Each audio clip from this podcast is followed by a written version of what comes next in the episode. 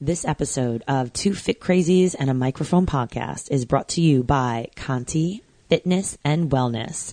The best in fitness, wellness, public speaking, health coaching, and more. Find out promo codes and information at contifitness.net. This episode is also brought to you by High Five Health and Fitness.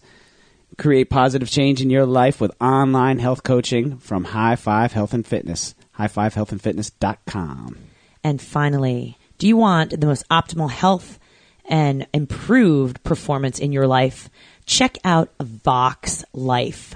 They are a company that reduces pain, increases strength, endurance, increases stability, balance, and enhances range of motion, provides for faster reaction times. Check out all the promo codes for insoles, socks, you name it at twofitcrazies.com. It is Christine Conti. And I'm Brian And we are two fit crazies. and a microphone. We are where it's at. and Christine's got to be on Christine's schedule. freaking Christ. I know. It is tis the season. And I always said I always was on this like rigid schedule of like time and calendars and whatever. And I'm like really trying to be very personal and whatever. And what happens is, that I call it fitness therapy sometimes. And I just I I'm like, I want to be here for you and I want to listen. But like I I have to pick up my kid because they're like at swim or like I'm gonna leave them there and like DYFS is gonna come and like you know it's uh it gets to be I love you all that's all I have to say and I wish there was like eight of me and I didn't have to sleep or eat but unfortunately When when the co-host when the co-host looks at me and says Christine needs to be on Christine's schedule, I didn't mean it in a bad way just- I'm like stressing myself out it's like all right, stressing myself all right, out. diva, I'll hit I'm record. totally divas look at these nails Brian I you, look the like wor- you have the worst nails from a diva I've ever seen. I look like a hot mess. You should see my toes. You don't even want to see those. No, no, no, no, no, no. Holy jeez. Don't do that to yourself. Oh my gosh. Say something nice about yourself Oh. right now.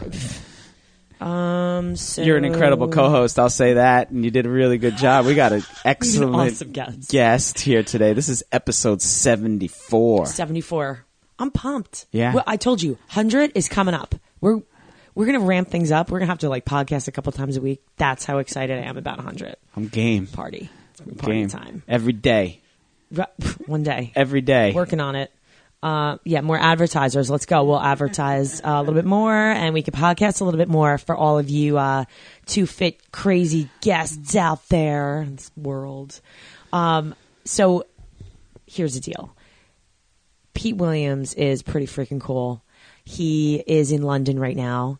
Um, I asked him about the future. What's the future like? And he could have had two answers. One could have been like, it's glorious, because obviously the time zone difference. That's just me being a weirdo. Um, but he went into really what the future is like for our fitness and medicine and I mean sedentary lifestyles versus movement effects on the brain and he's just fantastic a very highly educated man and you are really going to I think gain a lot from this interview Brian what'd you think I, I- again, it was one of those interviews where you where it, you I was listening a lot, like just like I was I like, three was, pages I of notes. I was listening to my own podcast because Pete was such a phenomenal guest.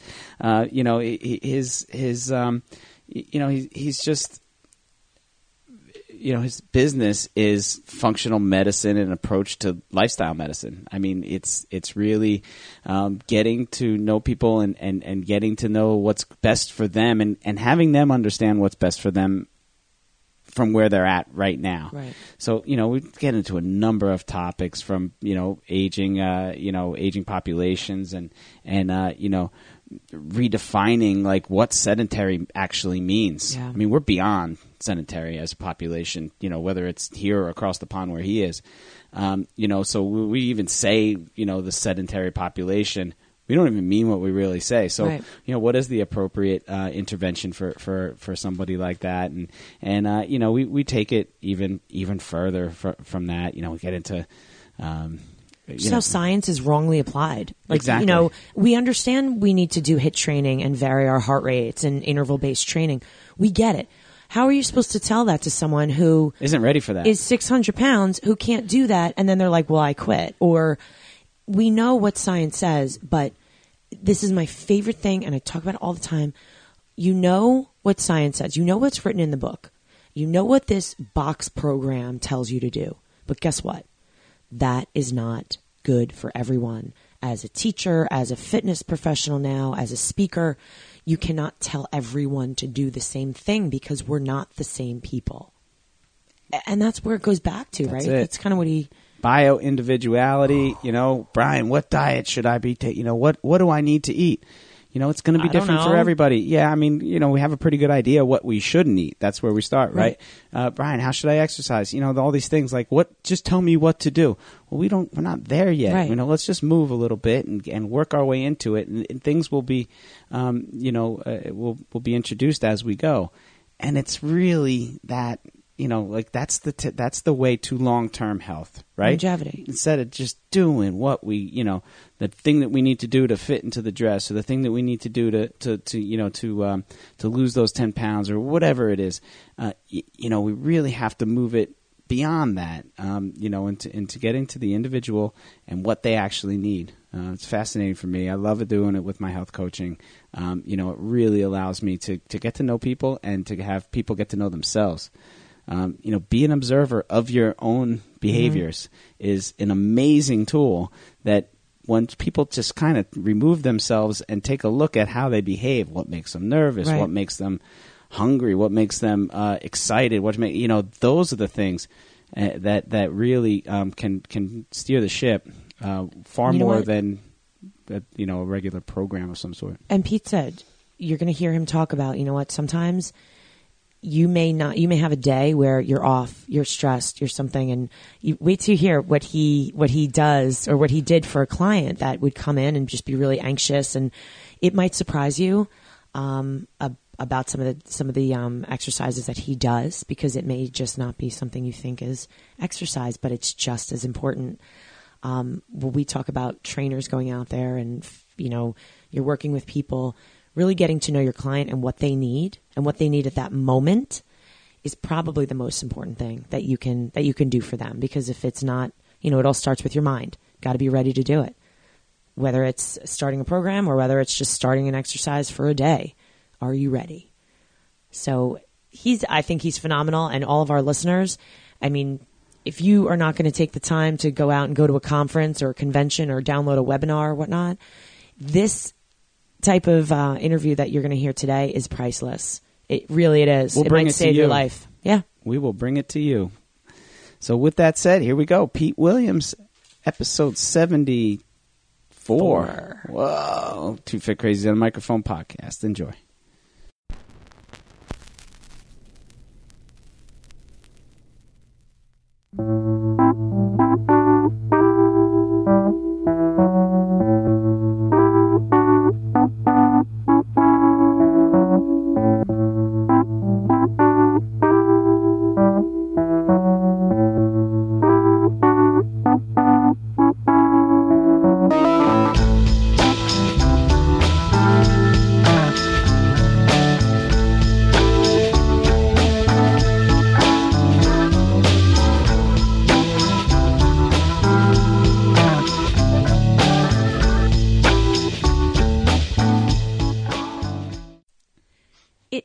Christine Conti. And I'm Brian Prendergast. And we are two fit crazies. And the microphone. We are where it's at. Brian, how are you doing today? I'm good. I'm good. International today. We are. I am really excited.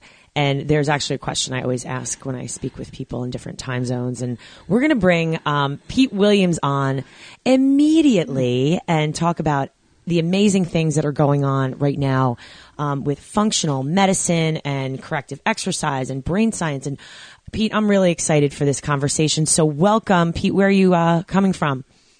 Um, uh, hi everyone. Um, yeah, I'm in um, I'm in central London, so it's uh, it's just getting dark now. We are ten past four, so uh, yeah. Pete, this is what I ask everyone. What is the future like? Uh, the future. To, to- really, really good question. I think um, I think everyone will move towards an individualized approach. I think um, what works for one person doesn't work for another one, and, and I think science and medicine, and actually, I would say sports science now is actually just starting to get a grasp of, if you like, I suppose the terms we use in, me- in medicine is this systems biology approach.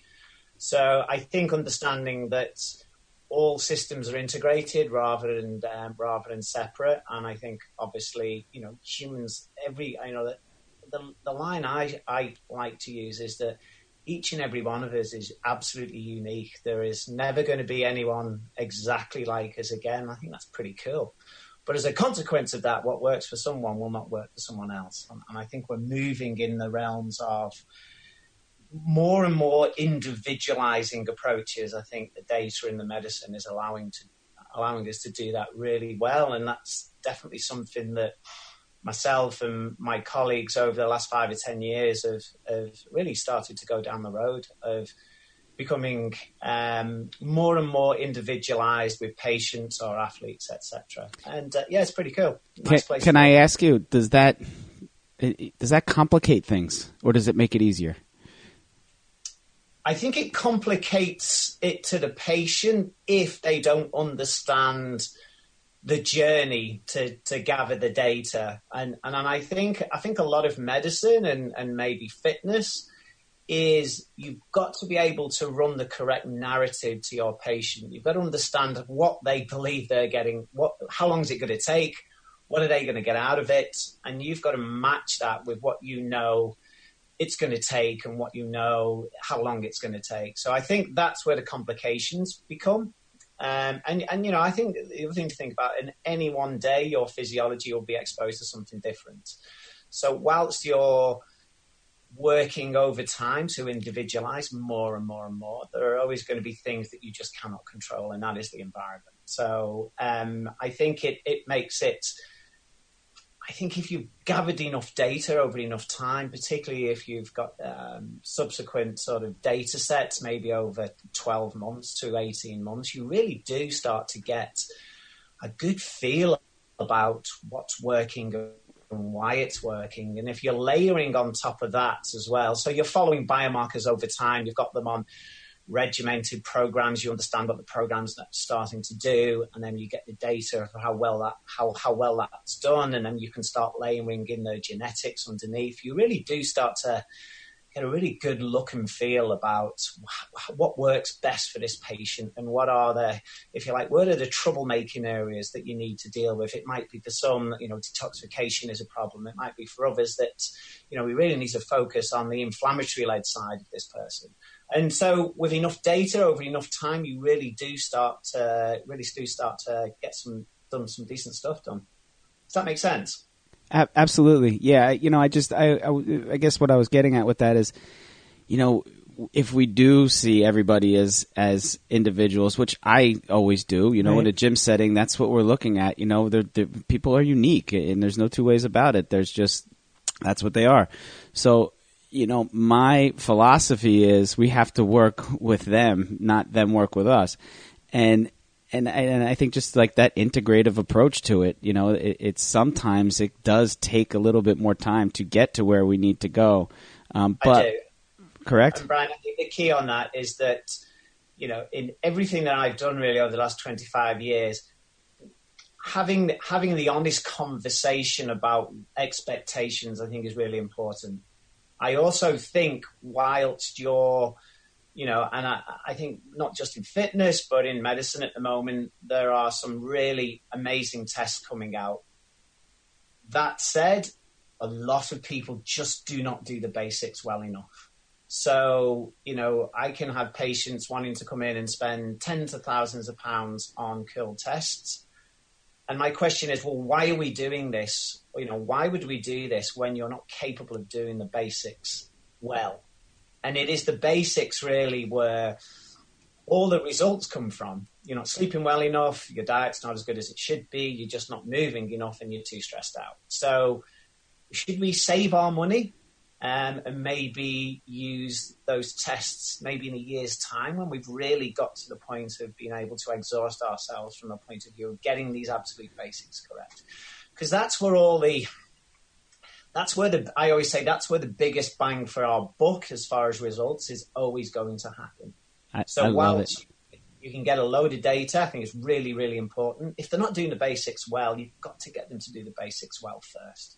So is that our future? I mean, is is our future that we need to almost I don't I don't want to say regress, but maybe digress, take away. Start from the beginning. we keep we keep adding like hey add this pill add this food add this you know add this jump squat because it's going to really change your life is this all just superficial and do we need to go back to hey let's take a walk i know that um, i think you posted a, an article about the the effects of open space on on your brain on your on your feeling Yeah. is is Yeah. this where we're going as a culture as a as a I- I- mankind It's a great question, and I think that's where it comes the experience of, I suppose, of the practitioner to be able to. You guys know what it's like when when a person comes in, you have to be able to try and work out what is the complexity. And I suppose I'm always looking at what is the maximum amount I can get out of this patient with the minimum amount of hassle that is going to be most effective at any one time.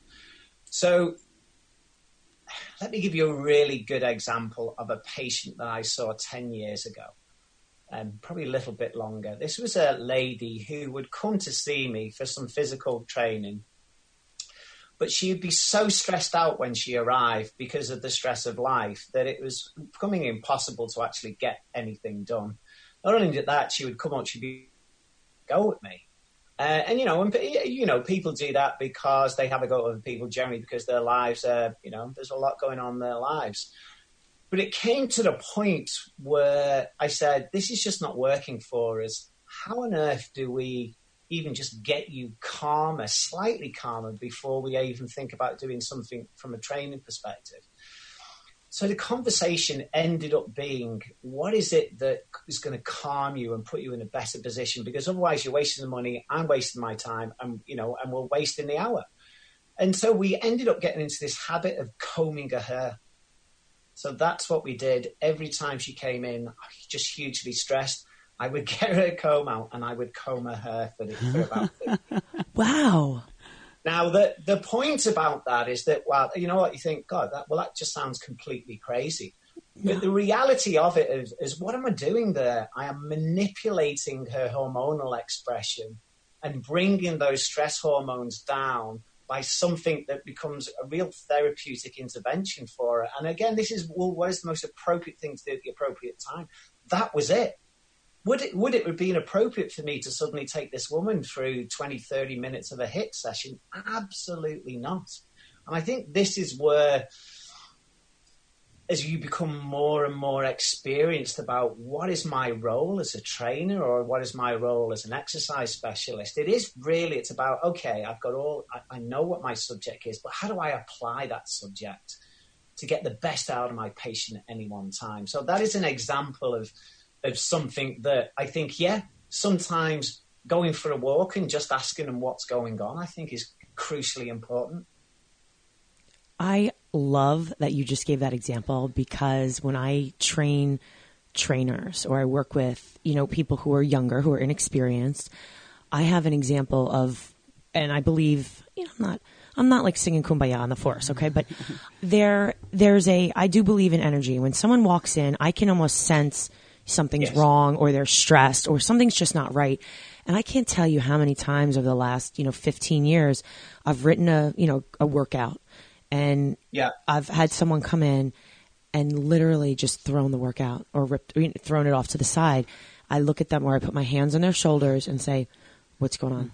Yeah. Like you just, something's not right because doing that pre-planned workout, guess what? That is not what that person needs at this time.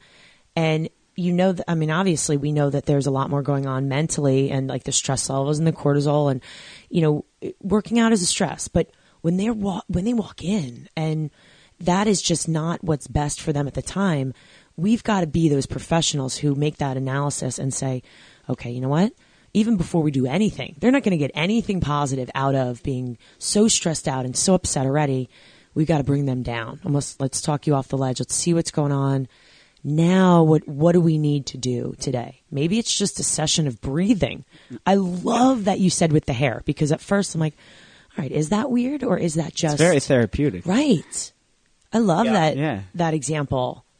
And I suppose what the key there is that the engagement came because the patient took charge when I said to her, Tell me what is going to be the most um, effective way that I can calm you down. So I don't have any. I you know, I said, You must have had some. What about when you were a kid? And she said, You know, her mum, she used to love her mum combing her hair. So that's what Exactly.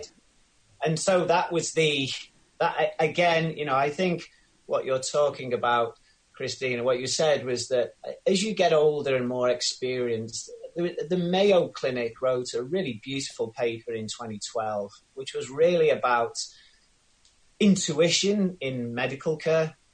And I think what you're talking about there is that when you when that door opens and your patient or your client walks in, the more experienced you are, the more you absolutely know within that first second, oh Christ, I'm going to have to change everything I had planned for because I know that's just not going to happen today. And I think this rolls into a lot about theories of periodization or structuring exercise programs because in reality, I'm not so sure how how you can with all the variables that you can't control.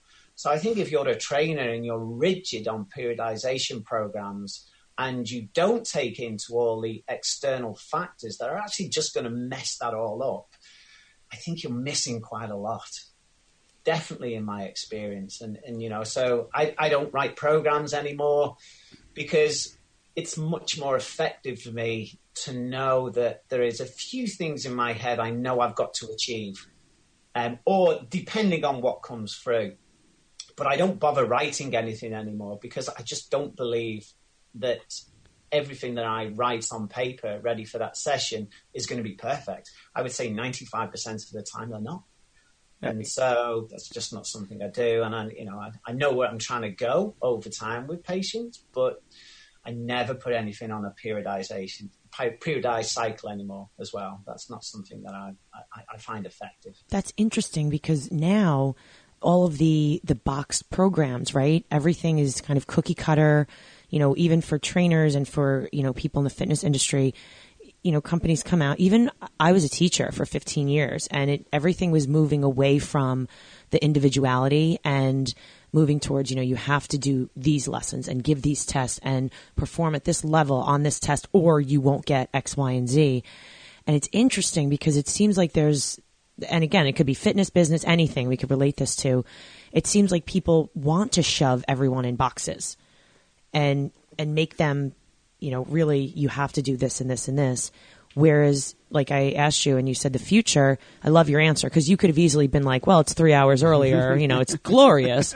Um, but I I like how you went into that because there's so much. Here's what you need to do. Whereas that is not fitting for everybody. That that is not the way that you know the the professional, the real, you know, people who are successful. That's not how they do it.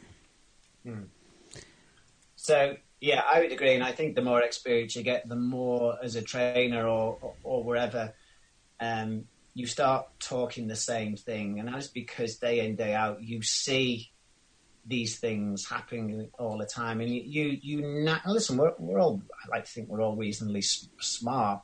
Why would you do the same thing for twenty five years? Knowing quite well that it's actually not the most appropriate thing for your patient or your or the person you're training. And I think what happens is is that the more experience you get, the more you realize that actually, you know, I've got to play this in a certain way, and this is the most effective way that I've got to look after someone at any one time. And if combing that patient's hair is the most appropriate thing to do, that's what we do. And it's not that you're doing it because it sounds all new age. It's we're doing it because I could layer the whole the whole science behind why this is the most effective thing to do. I think that's what's good about it. I suppose when you, I mean, I'm 50 next year, so you know, you've had all that 30 years really of, of understanding your craft and, and layering the science underneath that as well. So that when someone, you know, oh, what the hell are you doing that for? There is, here's the science. This is why, this is why we do that. And so, you know, your, your, the logic to your argument becomes really strong. you know, one thing I always say, and it's when people usually come to me and say, "All right, what's your program? What's your, you know, wh- what do I do? I want you to tell me exactly what to do and all those things." And my favorite answer is, "I don't know uh, yet. we'll find out, you know, as we go."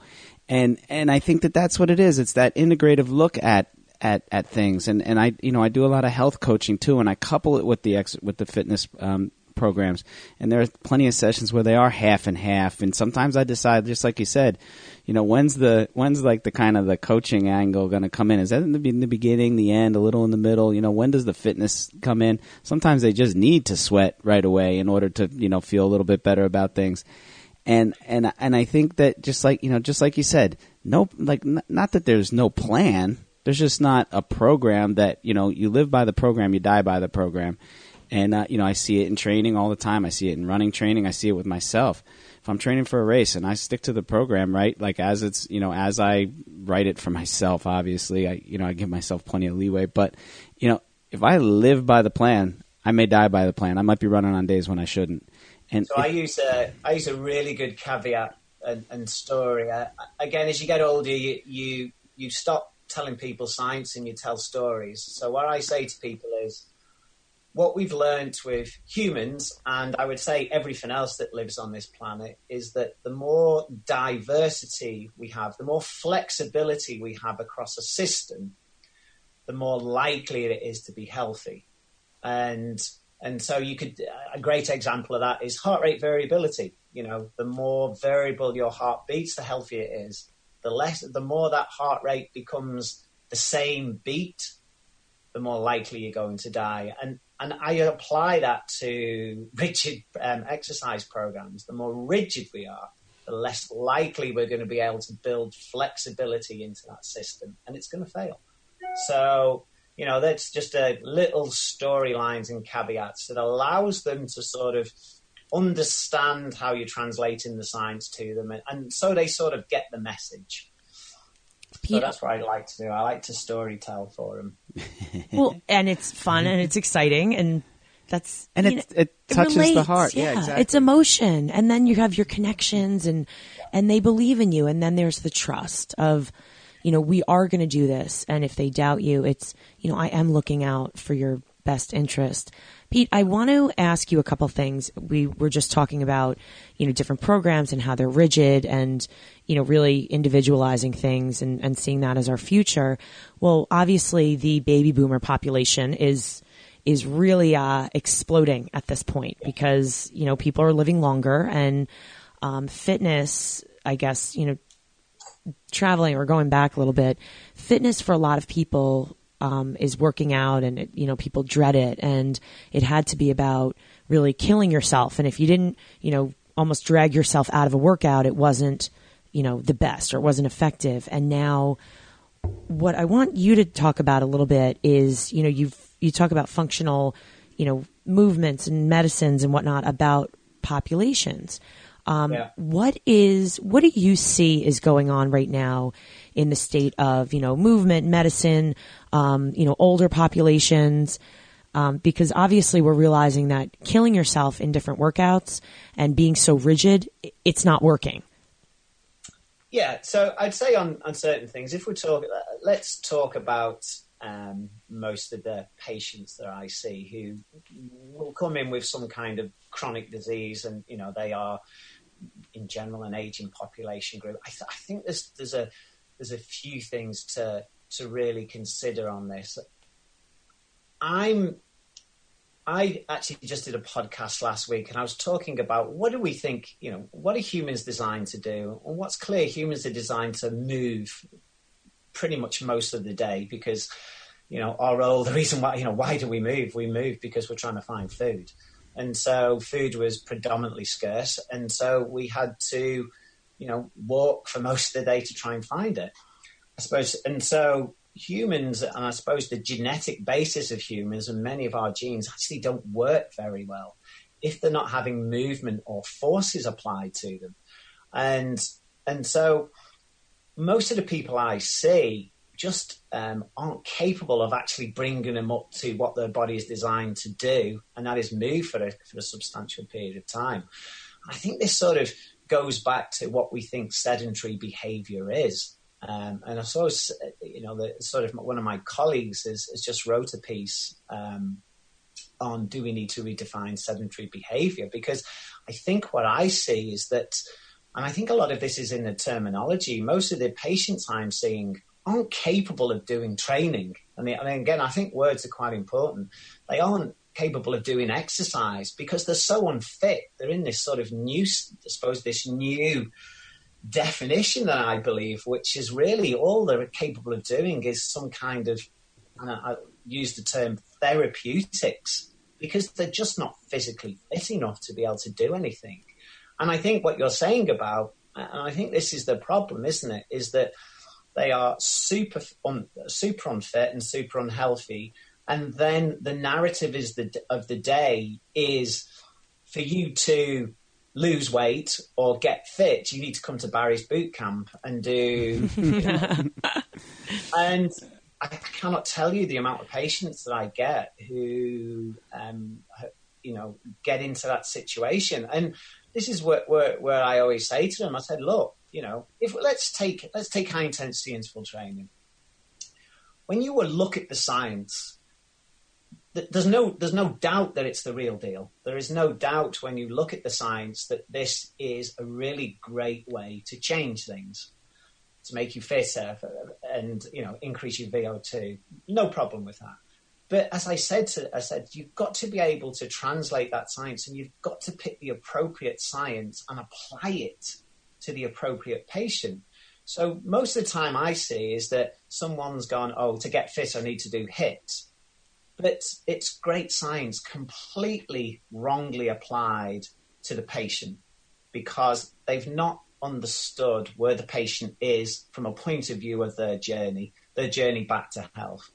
And that's where the sort of inappropriate application of good stuff becomes the problem within their program. So I see a lot of this, a lot of this where you know, some of these people do a thousand steps a day, and that's about as good as they can get. That's about as fit as they are. So even by doing 2,000 steps a day, you're increasing the, you know, program gains by 100%. And there's inherent risks from that. So I'm very, I think we are in the future going to be redefining a, a sort of subset of humans and redefining what sedentary sort of behaviors mean because I think how pure real sedentary behavior influences human physiology. I, I, think I think we're going to be entering into that, that new phase of understanding, and I, I suppose I think humans are designed to move around. Again, you know, you can look at this from a full um, continuum from you know the bed rest studies to the um, to the sort of ultra endurance athletes to see the sort of full spectrum of you know what happens to a body when you do X.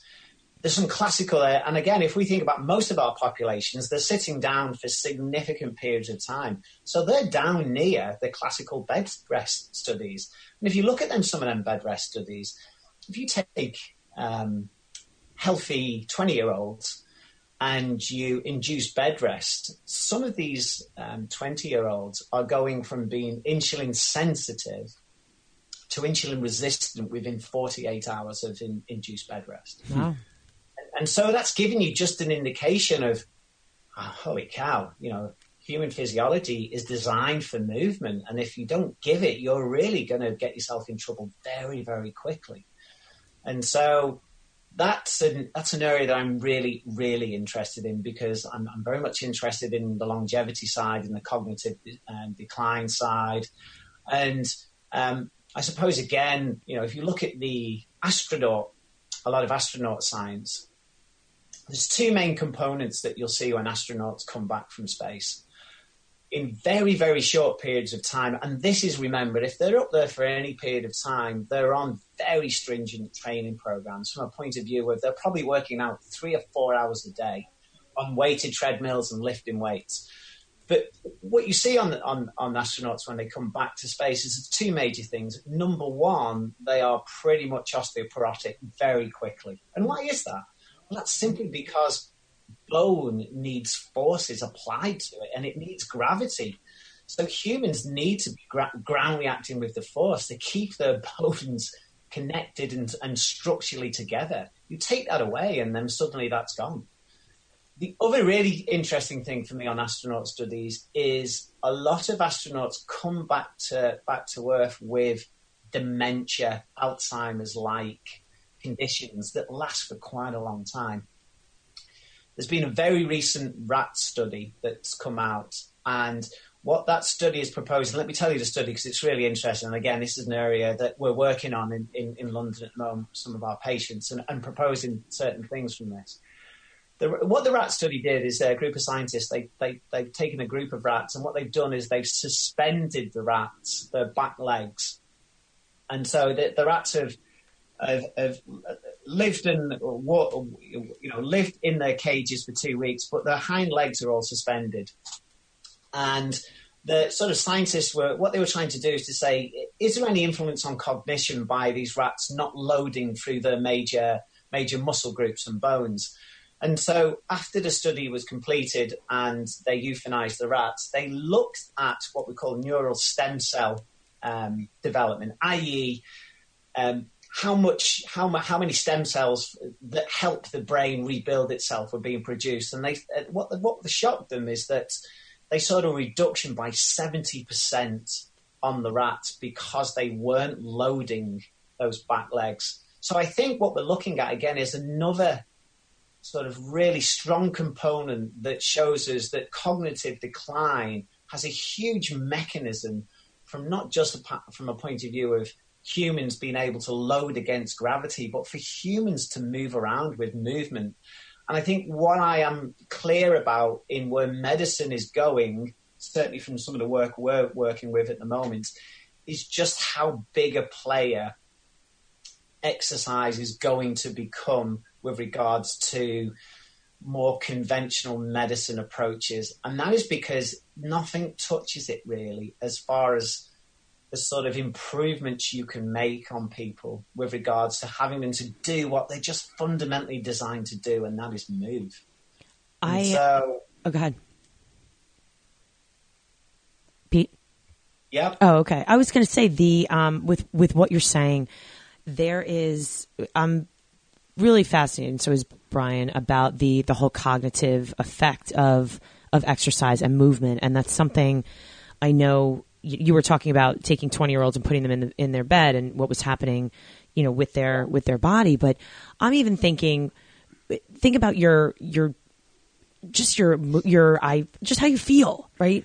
Your emotions, your I mean, yes. exercise and movement really affects so many different hormones in your body and lights up different parts yeah. of your brain and and just how you feel your self worth, how you know, just the way you're looking at the world and the depression that comes from that yes. is is just of such magnitude at this point. and you know you you had talked about you know I've seen the astronaut studies before. I'm always fascinated because everyone you know everyone's like glorifies these astronauts. And and you know I, I was reading about all the effects of space and gravity. And and I'm like wow this is this sounds awful. But that rat study you talked about I think is is very telling about how important movement really is. And we were just talking about, again, like people getting older, the baby boomers coming up here. And some things that you have also spoken about, I know, is different diseases and how we can, yes. you know, really yeah. maybe prolong the onset of something like Alzheimer's. Yeah. And, you know, there's, will you talk about what you've seen a little bit there with the cognitive decline of not exercising and, and how that yeah. affects some of these diseases? Yeah, so I, what I would say on that, I go for go to two. I go to two points.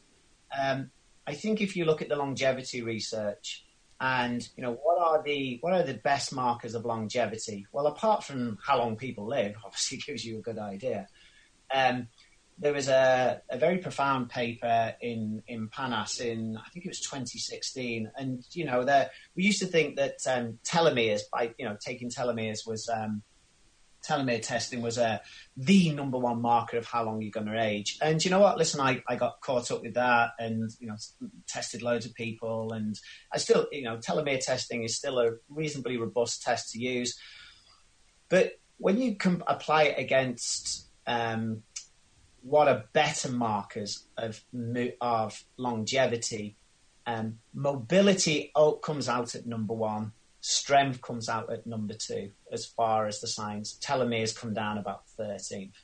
And why is that when you think about it? Well, it comes back to again is that if you're not strong enough or mobile enough, you eventually come to, you know, like my grandparents did and like many people, is that your world shrinks to essentially a chair and a TV. And so even getting out of that chair, you have a situation where if you're not doing it frequently, you lose the capacity to be able to do that.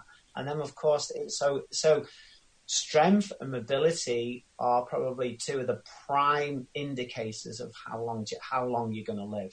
And so this is why they're so important to keep people moving, you know, and get people keep, keep people have the mobility to get out of the chair. So when you're starting to look at well, what are our primary indicators of longevity or cognitive decline? Some of the real basic testing that we're using in work is something like so we will use a 30 second sit to stand test, which has really good, robust science with regards to its associations with longevity and Alzheimer's we do something like very, I mean, and these are just simple tests that don't cost anything. Um, hand grip dynamometers.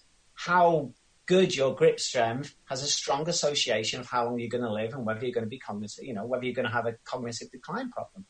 So again, it's not rocket science tests. These are tests that anyone can do with a $25 hand grip dynamometer, giving you this indication and you're getting these robust objective markers of how well we're doing.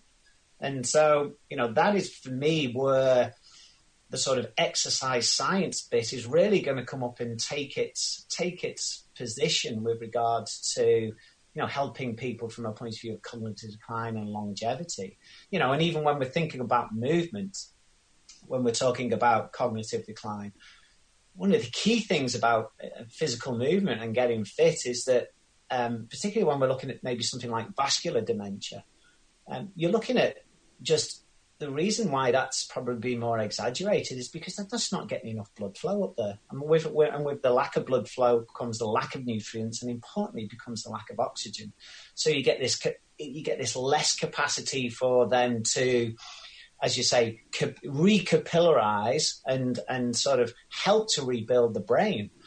What's quite interesting with some of the genetics we're running um, with, with regards to cognitive decline, we're seeing quite a lot of patients who have who have SNPs on on, on BDNF.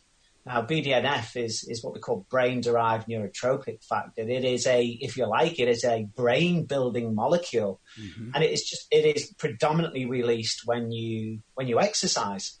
So the more you exercise, the more you're going to release BDNF. And we're actually finding that there are some individuals where they have um, SNPs on BDNF. And, and that means that they, even with exercise, they don't release as much BDNF as a normal person would do. So for those people, it's even more essential that physical exercise becomes a more important component of their program. So that is again when you're using a lot of data over time. That's when when you're starting to get a lot of data about a patient, you can really start to layer their individualized programs to say your biggest wins to stopping you um, lose, losing your mind, if you sense, is that we need to really be pushing the physical activity because there's a few things here that you know, without it, we're gonna you're gonna go and decline in an even quicker manner. So, so that's the kind of exciting thing I think that physical movement and exercise brings into certainly in the clinical population groups that we're looking at for sure. When are we going to have doctors subscribe mm-hmm.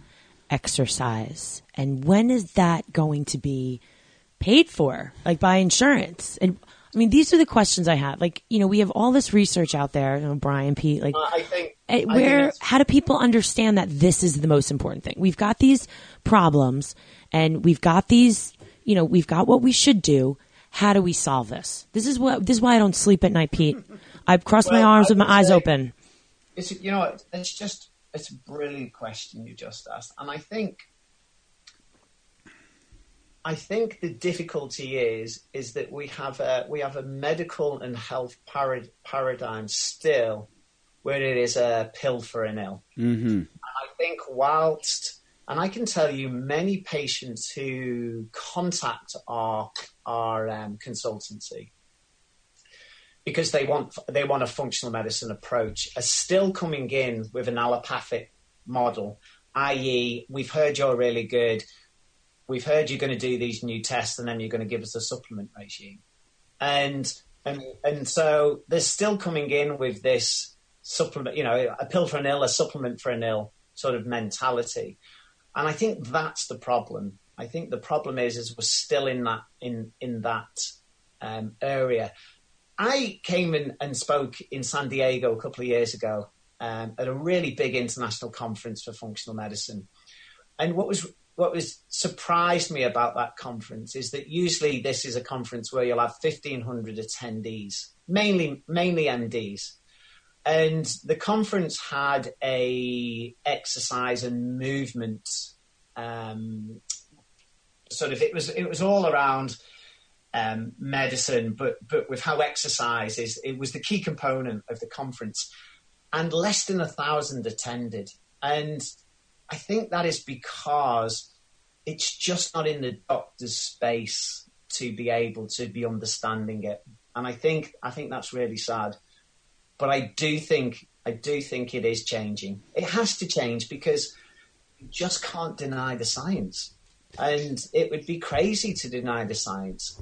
But whilst we're still in a pill for an ill mentality, it's going to be more difficult for people to do. There has to be an acceptance with people from a point of view of you can't have it all. And if you're going to be incredibly here's one of the biggest questions that I have. The reason why we have a we have a, a, world where people are so ill is because they're so time poor. And so to get yourself healthy, to take a journey in health, you've got to have time. And so you can't be having quick fixes. And I think again that's the component of it. So it's frustrating. I get it. It really is. And but I think it's it's people like us who just need to keep on banging the message. And if there's enough of us banging the message, people will get it because there just isn't any quick fixes. So at some stage, people have just got to accept that it's going to be much more of a longer journey than a quick fix. It, it's still hard for me to hear because I, I, guess maybe because my world and you know my the, you know social media where I get my information from and all those things it's so geared towards movement and you know and proper nutrition and, and things like that and not a pill for an ill. And we know now that you know like you said the evidence is clear. And it's so it's it's it's still kind of baffling to me when I hear that um, because it's just you know it has to go in the the direction of evidence, right? You would think. Um, and is it training? Is it I mean, why isn't it in the doctor's wheelhouse or in their world? Is it their is it their their education is lacking? I think it's because it's not convenient. Yeah, yeah. And, uh, and, and, and in a simple manner, I think that's what it is. And you know, with no experience, it's a bit, it's a bit like you know doctors and nutrition with no experience in those fields and you know it, it means that they've in a, in a sense fundamentally got to retrain or have people on board that they can link to. So yeah i think it's exactly. I mean a, a referral to you know something that, that that's you know able to help the person more than you know and, and and it's ego i suppose as well you know? I'm the doctor and and here's you know here's what you, you don't understand and I do and here's how it has to be.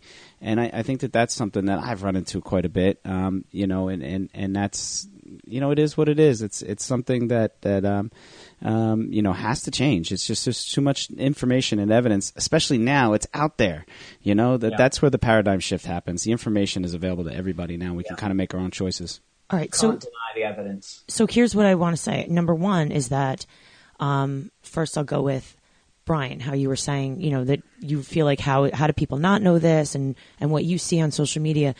You are like one percent of the population, though, and it's almost like living in a bubble of like, you know, I say, well, I'm involved with a lot of health and fitness, and everyone likes to move. And when um, the other day, uh, it was Pete McCall asked you about the the culture of the Jersey Shore, and you're like, well, people moving all the time. And meanwhile, I'm sitting here like, I'm seeing the other side of the people eating like all this food thinking that they're doing things healthy and they're eating pizza and stuff in their face. And like, I'm kind of seeing the flip side. And I think, you know, we have to take off the glasses sometimes and be like, we are, and we are, we really are not the, you know, the masses out there. We are the people that are trying to create that understanding. And again, um, Pete, with, with this podcast is, is one of the main things is we want to bring unbiased information to people so that when you're saying a pill for an ill, that is absolutely what I would say 95% of the population. That's really what they believe because you're trusting this doctor. What's the doctor hearing in school?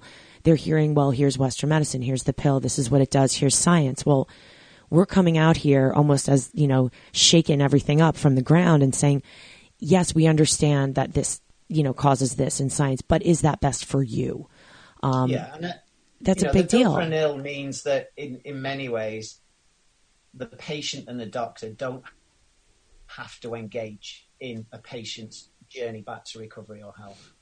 So, you know, I think it allows both of them off, mm-hmm. off the, uh, you know, it allows them not to engage. And I think this again, this is this is the key. I think, I think allopathic medicine is set up for um, a, a, transaction process, um, not a journey. And I think that's the major problem as well. Is that, as you know, once you take a patient on board, and they realize, you know, that they need to participate on that journey, it becomes a very different story. And so I think this is the big difference is that, you know, you can only you can only help people who are ready to be helped and are in that space. Oh, and so, amen. you know, there are many models of behavioral change and, and for many, they're just not ready for action. And so, you know, I think from a trainer's perspective, it's never to be frustrated from a from a point of view of you know you'll get many people come see you and they don't make the next steps or they start and then realize that actually they're not truly ready because when you do get someone who is ready it's easy because they are participating in their journey. They are the primary driver of walking down that path. And you as a practitioner all you're doing there is then is occasionally coming on that path and giving them a bit of advice and help. But it's it's their journey to take. And I think again it comes back to this message that you have to have. I mean, I have an I have a real honest chat with my patients at the beginning about what is involved and that this is not my journey, this is their journey. And so they have to take charge of it. By all means, at any stage, I can come on and help them out, but it's not my journey to take. And it's not my responsibility neither and it's your responsibility. And and in many ways, as I say to them, the shit starts with you. Yeah. So you know you have to you have to come on and take your take your role on this. And you know, and I think with that is that there's always a you know some, you do have to understanding the we talked about it didn't we the flexibility of systems is most effective and i think it's some it's sometimes when you've got a patient you need to do a little bit more work than them because they need your help but and that's fine. But you know, ultimately, it is it is their journey to take, and you know, they have to be their primary participant and in their journey. I mean, I, I, I, don't need to tell you guys this, but we see it so often. It's unbelievable. So and often. I suppose we've got to the point now as a as a group, as a collective, where we're all okay with that, and we're okay with saying, look, I honestly don't think you're ready for what we can give you. Um, so maybe come back to us in six months' time if you think you're ready to make those steps. And I, and I think as a, you know, as a, a, it's different having this conversation as a 25 year old, 25 year vet of this, because when you're starting off, you know, you need the business. Right. You know, it's very different now. And I, and again, it's, it's, it's, it's sort of difficult to try and give people who are maybe less experienced or in the industry that advice because I was there and I would I took every Tom, Dick, and Harry at the mm-hmm. beginning number one, I needed to pay my bills, and number two, I wanted the experience. But as you grow and get older and learn, I think, and you have a you know a very stable client base and business, you know that you can make different decisions based on who you're seeing and who you want to work with, of course. Absolutely. You know, you, you need to be working with the people you want to work with. Otherwise, you get burnt out.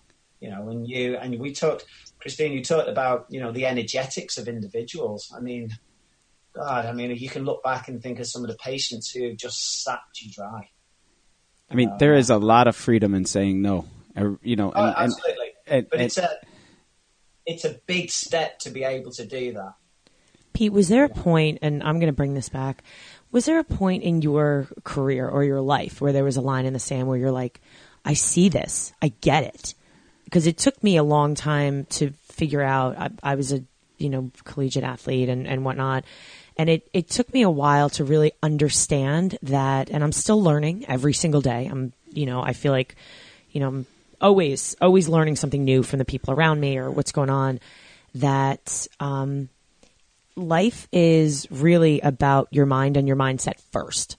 Everything else is secondary. Because if, you know, you don't have your mind and you don't have, like you were saying, people have to be ready, then you're never going to do anything. It, it has to be that point. So were you always, you know, did you always have that feeling of, I, you know, I want to work with people, like you said, um, that you took on clients and, and did more of, I guess, less individual assessments at first because you needed them. And what what happened? How did you evolve like that? I'd probably say a very long time in the industry. Yeah. Um, and I don't know whether it is the the arrogance of youth allows you to push through. I think. I think maybe because you know, I hate to say it, but I'm you know I'm becoming middle aged now. I'm 50 next year. I think you ultimately, I suppose, it, whilst you're still very much learning, and I think everything as you know, I, I, like to use the word that you are, you know, um, you're still learning day by day. I just think you develop a way that you want to work, and you you set some pretty good boundaries. I think I think that's something that I've learned to do about what are my boundaries, particularly about um, the relationship with the patient and what our roles are and what's going to work for me and what's not going to work for me. And I've become more and more strict with that. And I say that because, not so much, I think because I've had my fingers stung many times by not being able to be brave enough to be honest with patients to be honest with where their boundaries are, to be honest to tell them that actually they're not doing their role and you know maybe we need to finish and stop. And so that now it's a bit like everything is that you, you know humans by nature will try and avoid things that, that are uncomfortable for them. That's very normal. I think I've become much better at I'm slightly more desensitized about having a mm-hmm. conversation with a patient that may be ending up with them not coming back in again. And, and, and that is more about self preservation than anything So you just know, you just learn very quickly that, you know what, this is going nowhere. And so I need to have that conversation and be brave about it. So I think that's sort of one of my sort of key changes in certainly in the business practice going forward. It's it's an it's it's it's a unique look at it. I mean, it really is you know, just being yourself enough to be yourself in, professionally is is you know it's a, it's great. A fair, that's great advice. It's a fair way. way. to Let's look at it. is it, it, I've been. Eh, I think you meet really. I think there is a in life you meet people who guide you, and I was very lucky to meet a behavioral psychologist nearly 20 years ago now. And he's been instrumental in guiding me just about who I am in particular. And I think you're absolutely spot on. I think a, a successful practitioner is one who is actually you know, you know what you can sort of say every day. Say, do you know what? I'm actually, I'm actually an all right bloke. You know, and you know what? And I'm good with myself. I'm happy with myself. You know what? I might, I might say stupid things at the wrong time. Um, I've got some terrible habits, but fundamentally, deep down, I'm a really good bloke. And and what that means is that when I go into a consultation with someone, it means that I don't. And again, I'll use the words. I hope it's, it's a little bit. I say is I don't bring my shit into that consultation. right. and, I, uh, and if there is anything coming back, I know it's not down to me. I know it's down to whatever that person is bringing into me. And and so being good about yourself, I think, understanding who you are and being good about that is probably the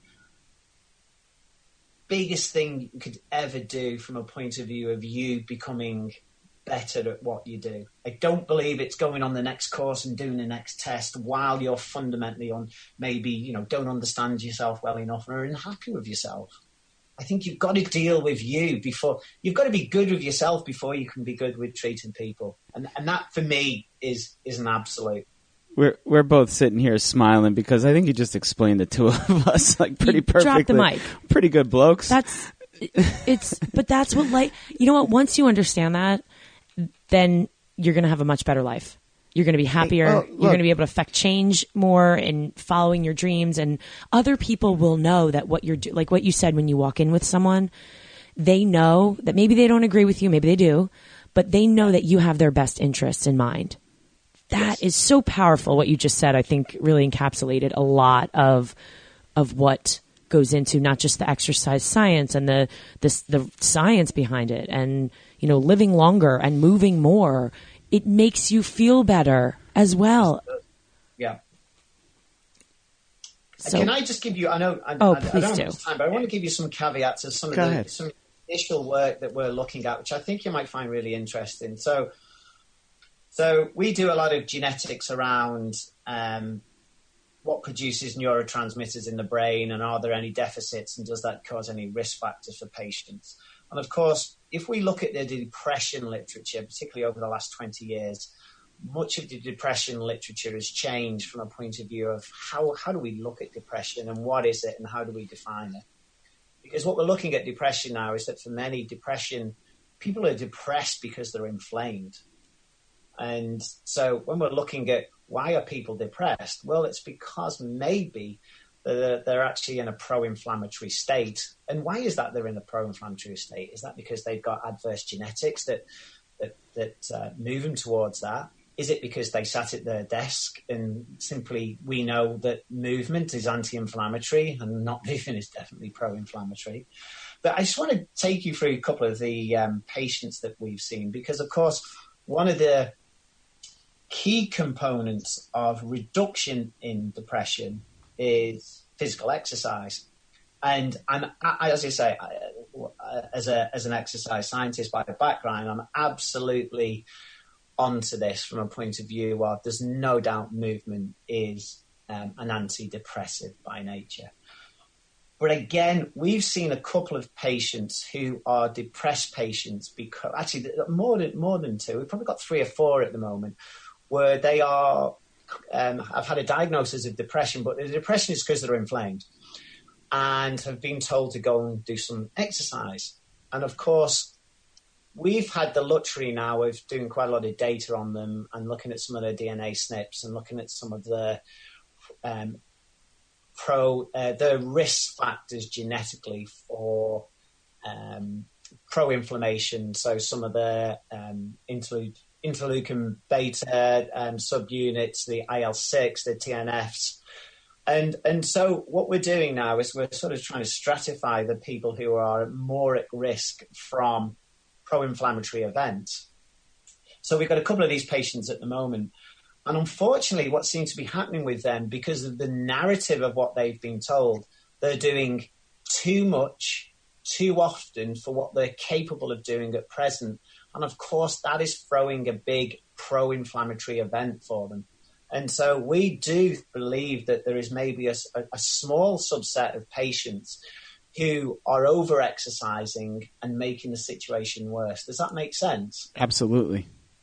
Yeah, I can So- I can see that greatly. I you know I just I was going to ask you about the outlier, which is the you know the athlete that is um, that you know is trains at a very high level that becomes depressed. Um, you know we see it quite yeah, a bit. So I actually presented I actually presented a case study at a conference last year of a 35 year old female who ran a marathon and was depressed um, pretty much after that marathon and um, went down a conventional route and couldn't seem to resolve the depression. I mean, clearly, again, I think this is where functional medicine is brilliant at giving you a roadmap to navigate. Well, why did that happen? And clearly, the marathon created a an event where she was never the same again. And what happened, and again, if if you do follow the particularly the endurance research and particularly runners, you know there's a very high prevalence of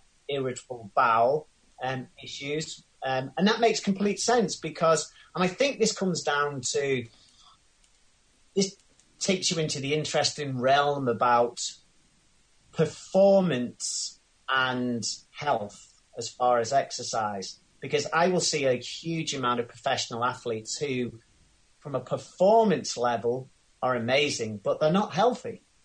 So, and this was a classic example. This lady's, she had an incident where, again, if you understand what happens with high intensity exercise for long duration, like in a marathon, in a marathon event, where you know when you just think about some of the logic of that, the the blood flow is in the muscles and not in the uh, not in the stomach capillary beds, and if you like, the the gastrointestinal tracts all but all but dies in that occasion, and it's exposed to very high temperatures. It's also exposed to the mechanical stress of being just jogged up and down for that amount of time. So this lady had quite a significant incident where she um, pooed her pants on the on on the um, on the race because obviously she was having quite a lot of sort of um, stomach issues as she ran, and eventually this led us to know that her gut wall became just very permeable. And when your gut wall becomes permeable, it increases your risk of things coming inside the body that shouldn't be there. And what happened with this lady is that she was exposed to um, increasing amounts of what we call endotoxins called lipopolysaccharides. And when your when your immune system, which is role, if you like, is like a is like a defense force, it's a, it's a it's a killing squad. When they travel around your body looking to try and protect you and look for invaders, they have a very significant response to lipopolysaccharides. And what they do is they induce sickness like behavior. So when you're exposed to these um, bacteria, these sort of um, lipid cum sugar molecules that we call LPS, the, the immune system responds so so robustly that it produces sickness like behavior. And in many ways, a bit like what you've got the flu. And this is backs up again all the literature around inflammatory led conditions that are now being redefined as depressive like behaviors. So she was she was depressed because she was highly inflamed. Her immune system was still robustly responding to these bacteria that were consistently coming through her gut, and her gut wall was still permeable, even six months later after I eventually started treating her. So the simple process about that was we gave her some products to help her with the LPS, and then we just gave her a really robust mucosal repair process for about six to eight weeks, and the depression went away, and she was absolutely fine after that. Hmm. So that was a really great example of where sort of the other side of the coin comes with too much exercise at too high an intensity for too long a period. And that really does beg the difference about, you know, is high performance exercise healthy in the, in the long term? I think there's a lot of arguments that it's not it, it's fascinating, and we and we ride that line, right? Christine and I are both, you know, are, are avid runners, and and yeah. uh, Christine has has uh, has gone as far as an Ironman, yeah. and uh, you know, and, and we do these things to ourselves in the name of health that aren't always very healthy, uh, and and we kind of know it, and it, and it's part of the deal.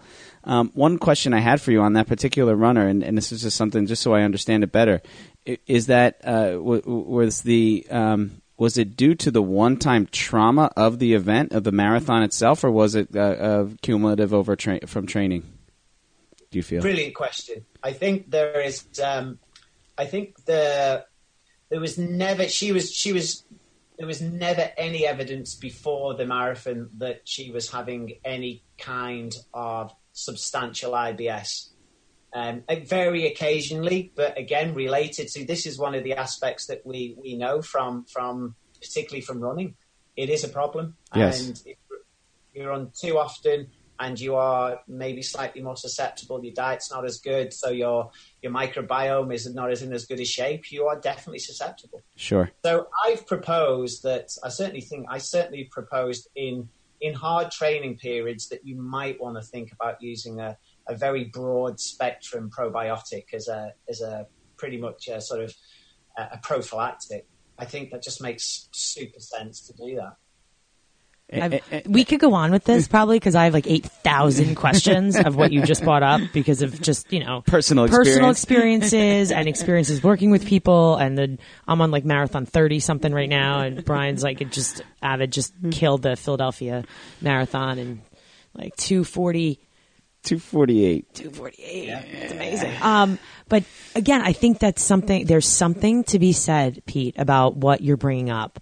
Um, the, you know, the sedentary lifestyle of people, it, the fact that we're not moving, our bodies are meant to move and the effects it has on your muscles and your bones and your brain and prolonging disease and the overuse of medicine because we want that quick fix is, I mean, some of this stuff is like literally the decline of humankind at this point. I feel I like, I would agree. Yeah. um, and I just think it's such a powerful message to get out there to everyone listening right now as we're kind of wrapping up for today that this is this is the science. This these are the studies. You know, this is real. And if we choose to do nothing, we're we're all going to be in a bad place. So, you know, with that said, you you hear the research, you hear what's going on, and you know, for us, for any of the fitness professionals um, and trainers and therapists out there, that it's really important. Like what you're saying, this isn't about a package. This is about an individual. It's about looking at yourself. What do you need? What's best for you? Because, you know, at the end of the day, you're not the same as anyone else. And the most important person in this world is you.